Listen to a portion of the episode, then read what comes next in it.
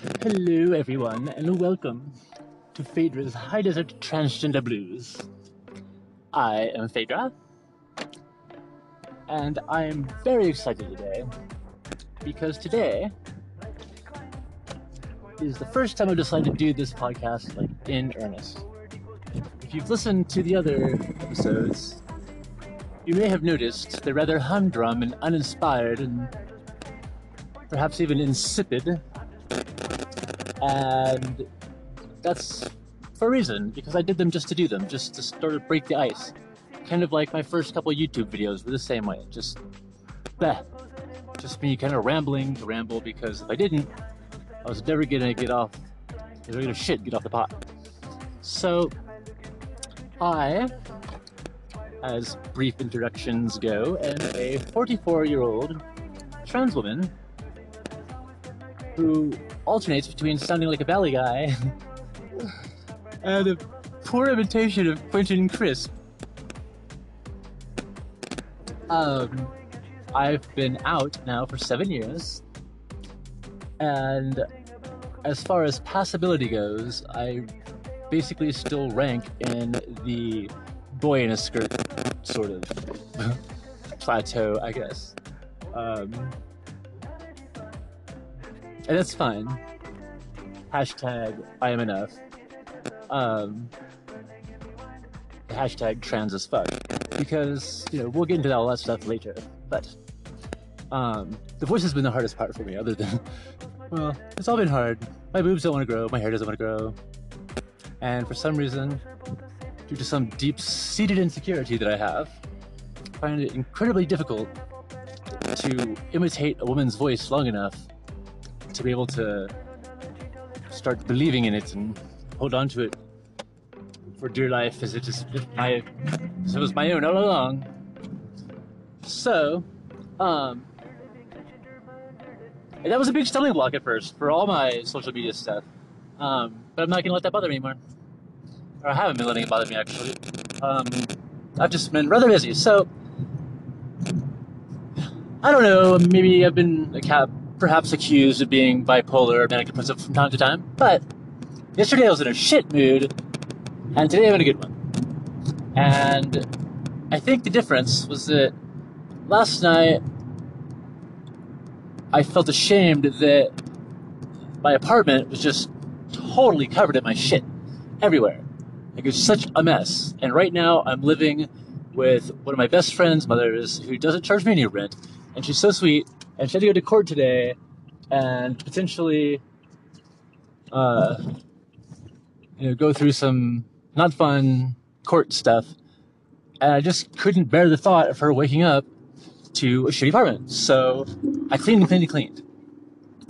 And i think having done that i feel like i'm back in the mode of taking charge of my reality and life and such and that feeling makes me feel good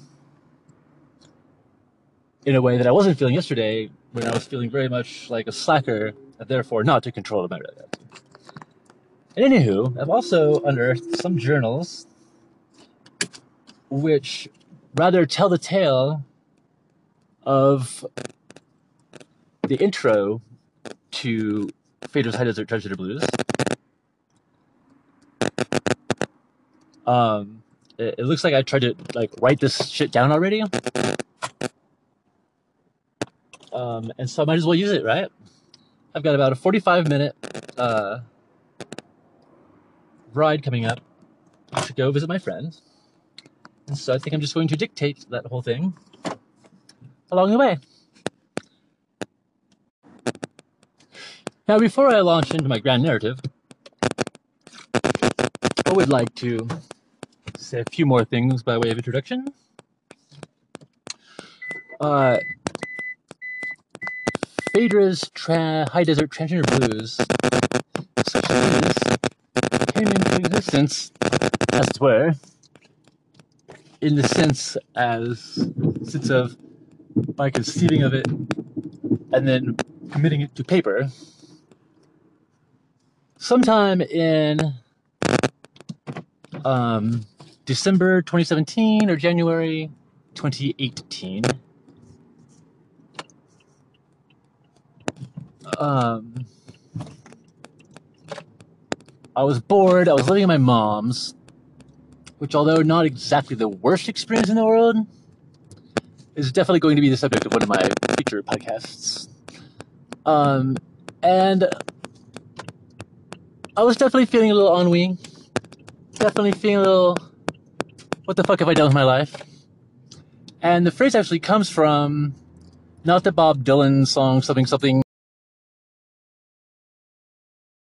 Subterranean Blues, because fuck Bob Dylan, I hate him. And if you're not gonna listen to my podcast because I don't like Bob Dylan, well, I kinda like him, barely, but not, he's not the voice of my generation or anything. So, and I definitely don't think he deserves a Nobel fucking prize. But, uh, yeah, don't listen to my podcast if you find my opinions repulsive or un- unforgivable. I have lots, lots more offensive ones coming right up. I promise. But um, my friend DJ, um, had this composition notebook that was laying on a dining diner uh, dining table at my friend Adam's house one night. I never picked it up, read it, or even asked him about it. But the title of it just struck me as so funny. It was it's scrawled the top front of this composition notebook was DJ's um what's the word? Uh DJ's something detox blues. Like DJ's penitentiary detox blues. Jailhouse. DJ's jailhouse detox blues. And it just struck me as so fucking funny.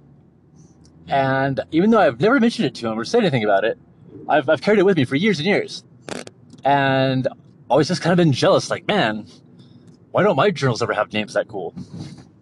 In fact, I maybe even started like naming my journals after that, giving them little titles, like "Lost in the Confusion," because yeah, I was just so thoughtful.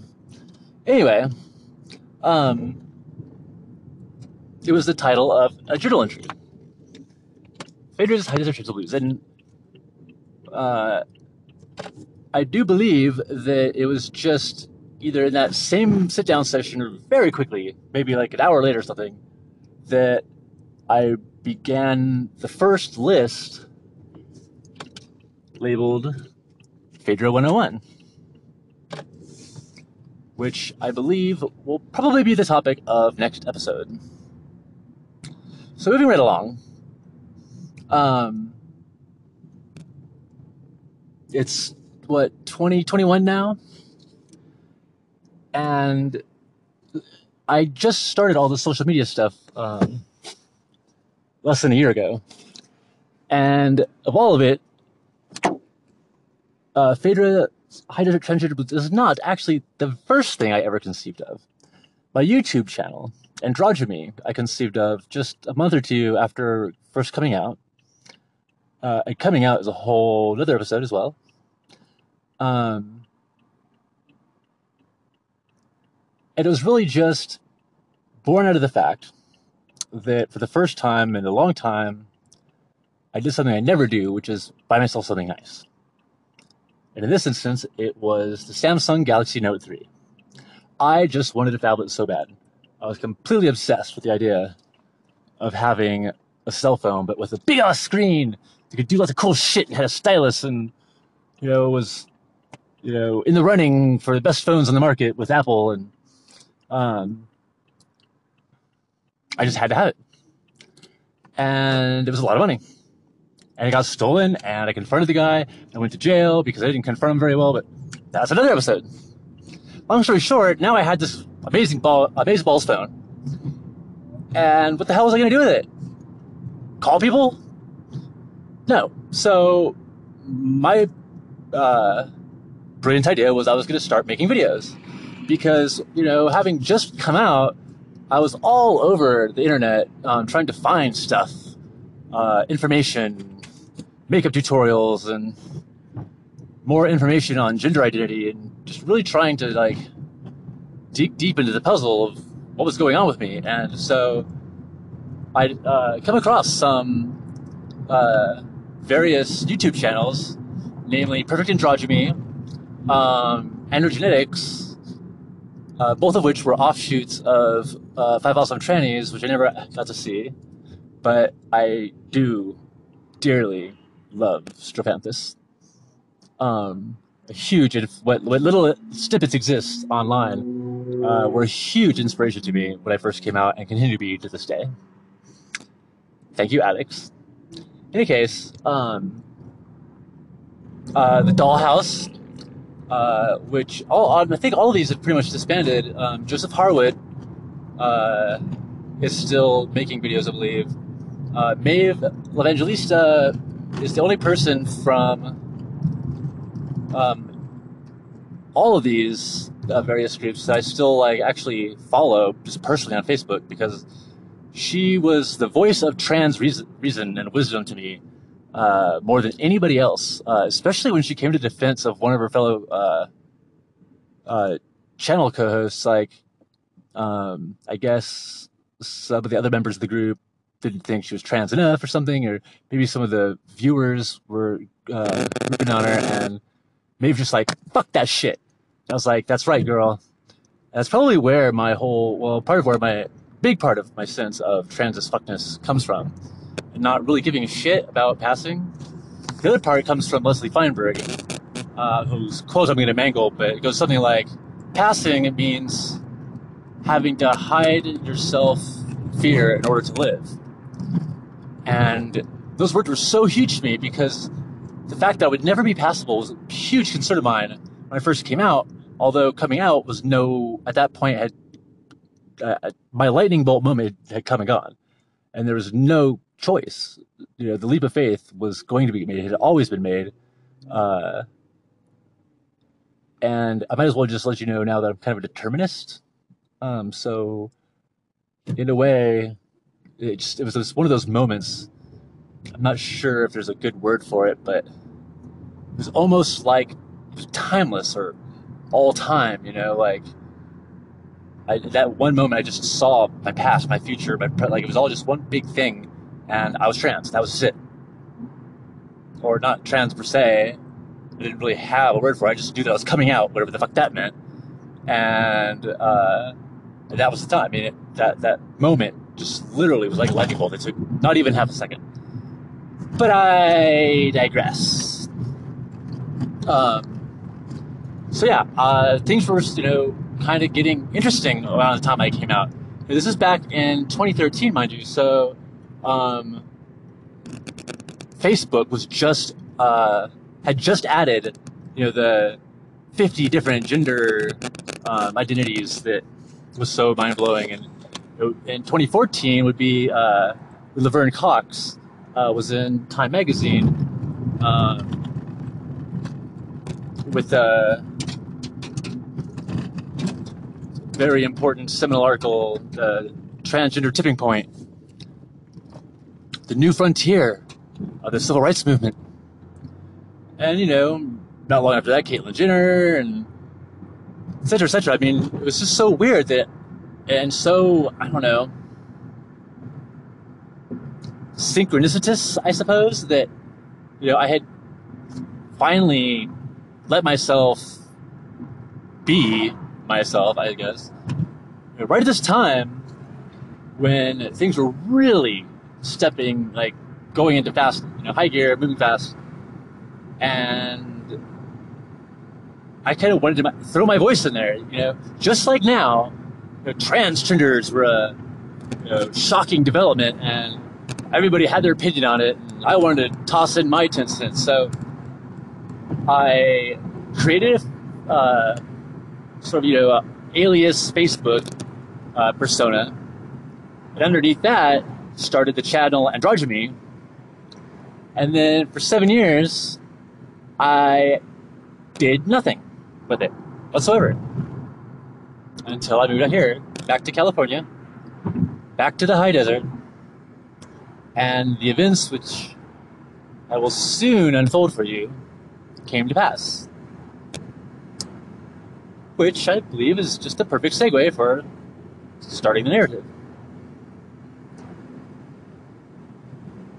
I find it rather difficult as a trans person to pick a starting point for a narrative. I mean, any trans person, I think, would have a problem with that. Uh, like, where do you begin? where did you first know?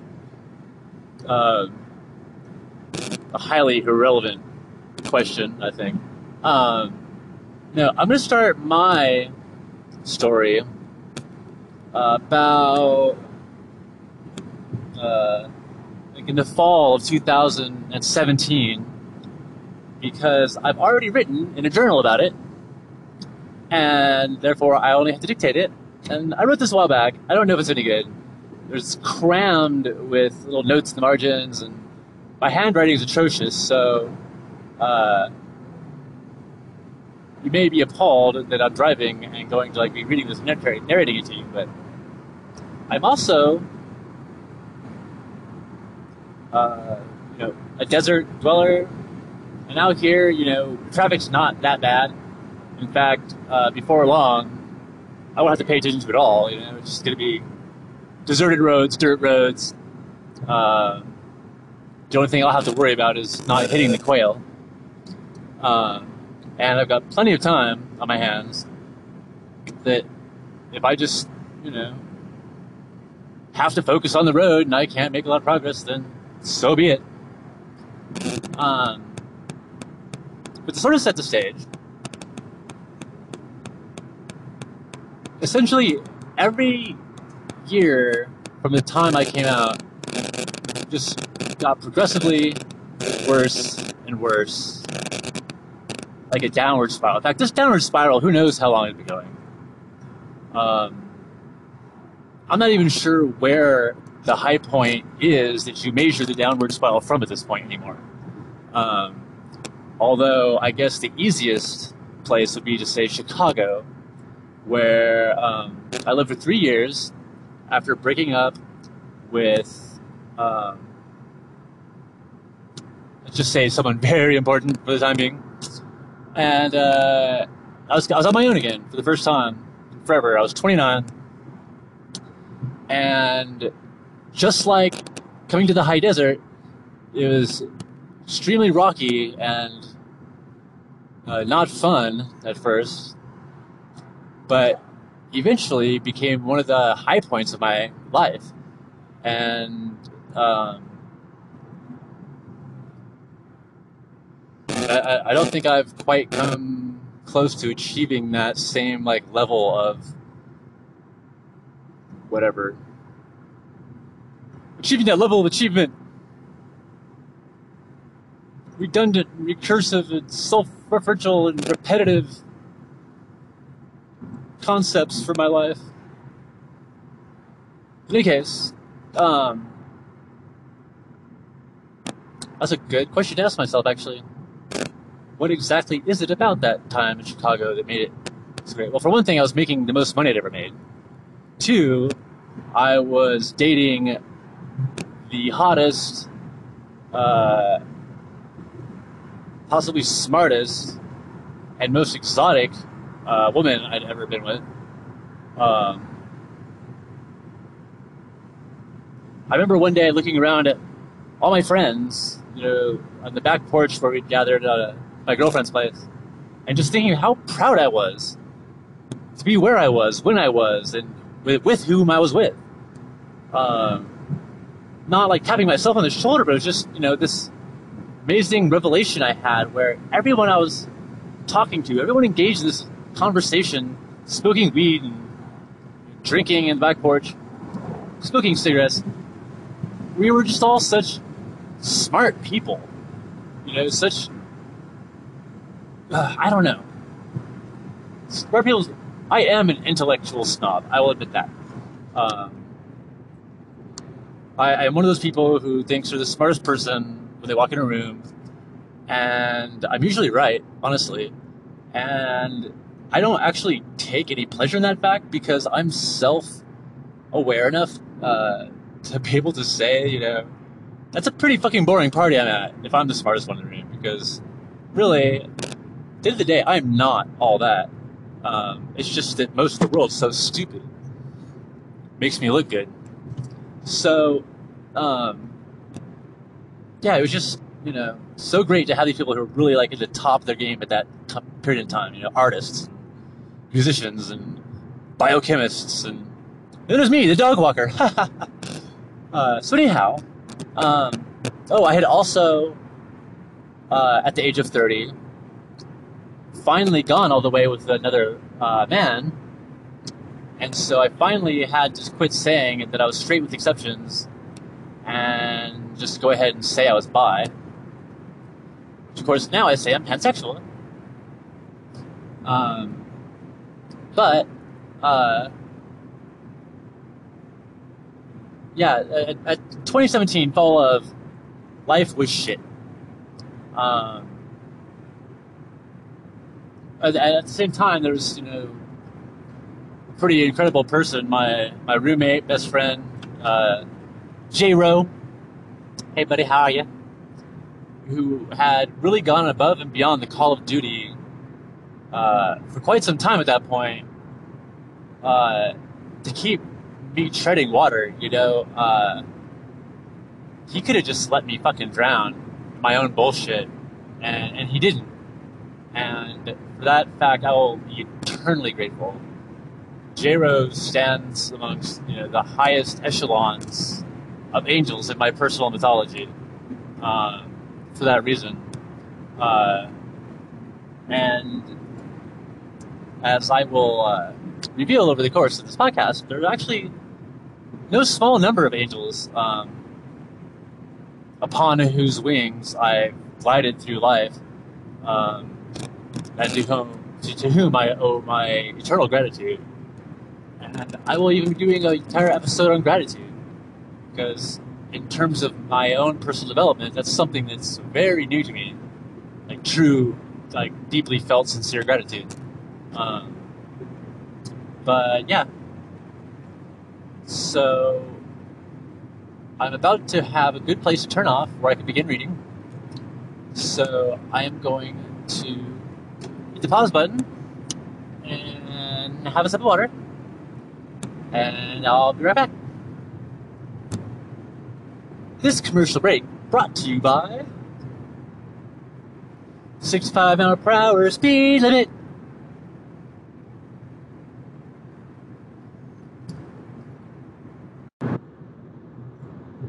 All right, I'm good with calling all that uh, part one. And we just finished it.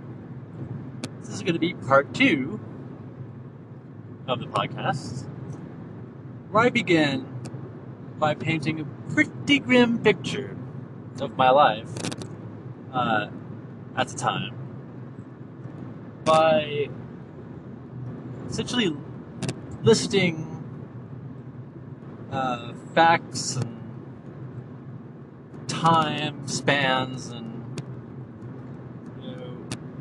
trying to paint sort of a picture of just where in my life I was at in the fall of 2017.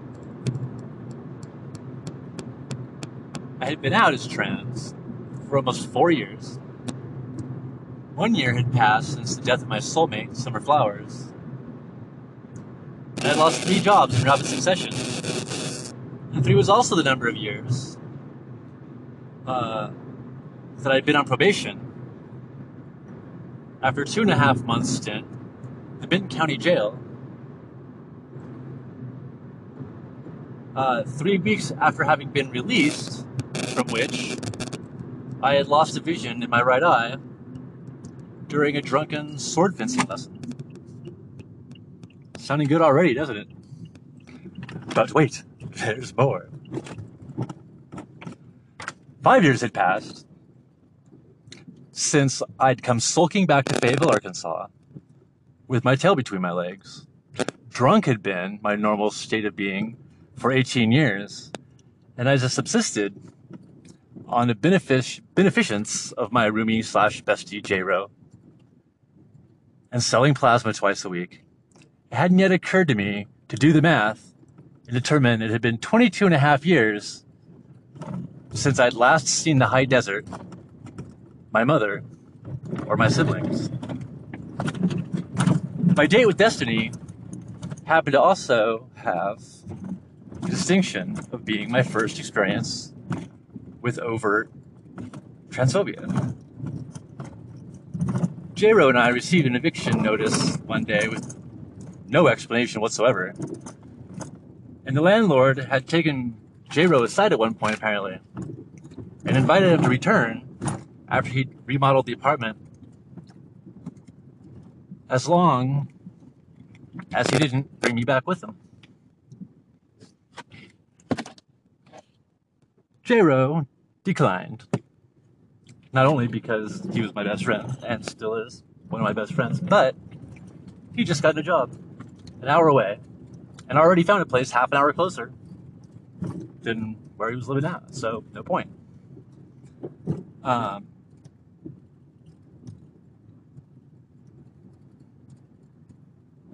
as a one month notice, obligatory one month notice, uh, or slipping by, I lifted nary a finger to improve my situation. I had no idea what I was going to do. Jobless, imminently homeless, I figured I'd build a camp somewhere. I'd been carefully cataloging prospective sites ever since I was 18 having crisscrossed town on foot for the better part of a quarter century True story, folks. I didn't get my driver's license until I was 35. Although I had driven probably, you know, 100,000 miles if I had driven one by that point. I'd even been pulled over at least a dozen times.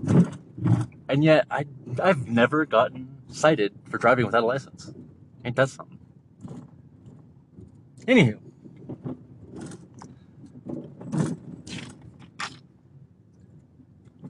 Why, you may ask? Would anyone mentally catalog potential campsites for 25 years? Was homelessness a common feature of my life? I did just tell you I'd been drunk for 18 years and losing jobs faster than you can say the Serenity Prayer. I even bragged about being homeless one summer uh, when I was 19. I know it's true. I spent uh, the last of my student loan money that semester on a jungle hammock and a bunch of rice and some cookware. Um, the reality is that I really just kind of couch surfed the whole summer. Never once having to bust out my jungle hammock.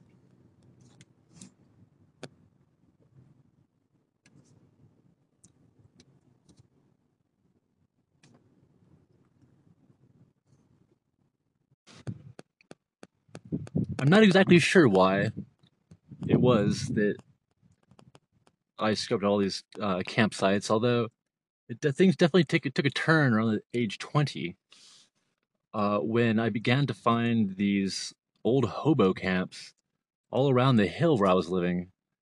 And eventually, my friend Brett and I, a female Brett, cleared all the garbage out of it. If I remember, it was 10, 12 bags big, fucking big, big, big, big contractor bags full of old cans and shit, and sort of rebuilt it from the remaining scraps and stuff from other camps that I found laying around, which is almost exactly what I do now, and uh, or have been doing up until recently, and uh, it just always seemed like a good plan B, I guess. My parents raised me camping, and I loved it and it always felt so I don't know. Like I was pulling something over on life or the world by camping right in the middle of town, you know. Uh, but it never actually, you know, happened really until I moved to the high desert. But I'm jumping ahead a little bit. How did my Fayetteville, Arkansas blues become the high desert blues? Well, I'll tell you. This is where my life begins to get stranger than fiction, and I'll probably use that phrase quite often, overuse it, in fact. In fact, it's already cliche, right? But I'm nothing if not unoriginal. So, as I said, I'd lifted nary a finger to do anything. And I'd actually just the night before the night I'm about to describe, I had cut on myself um, in kind of a drunken boo-hoo moment, which was the first and only time, and last, don't uh, I might add, since I'd uh, promised myself that I'd quit, which was when I was 29. So it was pretty low. And there I am, of course, packing my roommate's stuff because it didn't take long to pack mine. It never does. Always been sort of a gypsy. That's the other thing. I always, you know, bounce from place to place to place, except for when I was with Summer. Then with uh, Jida in Chicago, uh, I never really settled down at all. I mean, in the course of a few years in college, I must have moved 13 times. Um, back and forth, back and forth. Sometimes just back into the same place. Um, but there I am, getting drunk, of course, packing J stuff when there's a knock on the door. It's my friend Sarah. Sarah had known Summer from way back. Uh, I believe they both went to Farmington High School. And uh, we'd gotten to be friends for, we'd been friends for years. We'd even been coworkers. She was my boss at one point, and uh, she just sort of point blank said, if you could go anywhere you wanted, I mean, anywhere where a bus ticket would take you. So, obviously, in this continent, where would it be? And first thing that popped in my head was Joshua Tree. Why? Joshua Tree has always been my childhood fairy tale playland. The the the place in my personal mythology that just sort of had been elevated to encapsulate and represent the best time of my childhood, I guess. Which is weird because honestly, the time after that, uh, the early years with my dad and my stepmom were really much, much better. Um, there's just something about Joshua Tree. And anybody who's from here or has lived here or, uh, you know, kind of picked up on the vibe will tell you the same thing. Just, there's just something about it. You know, Yucca Valley is right next to it, no good. Twin Palms is right next to it, no good. It's got to be Joshua Tree. Turns out there's no bus to Joshua Tree, but that's besides the point.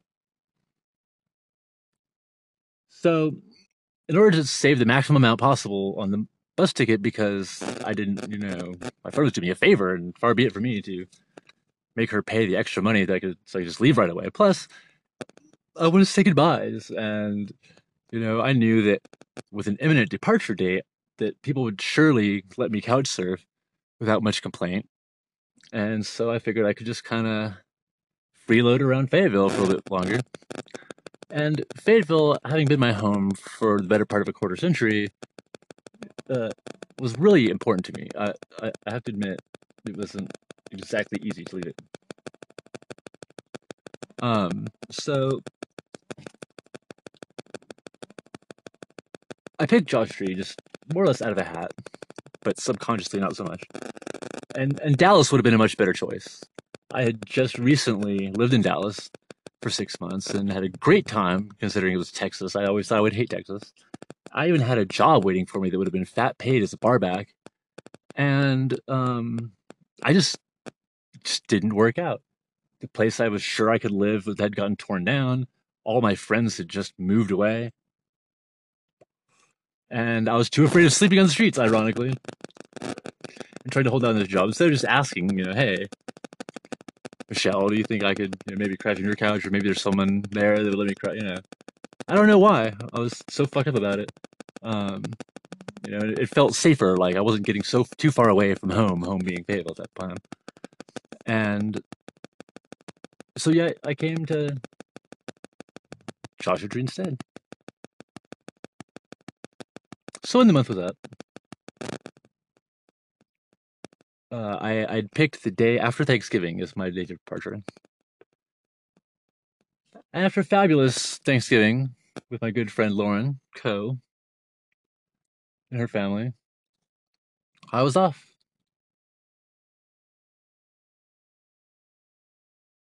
And thus began by High Desert Transgender? Uh,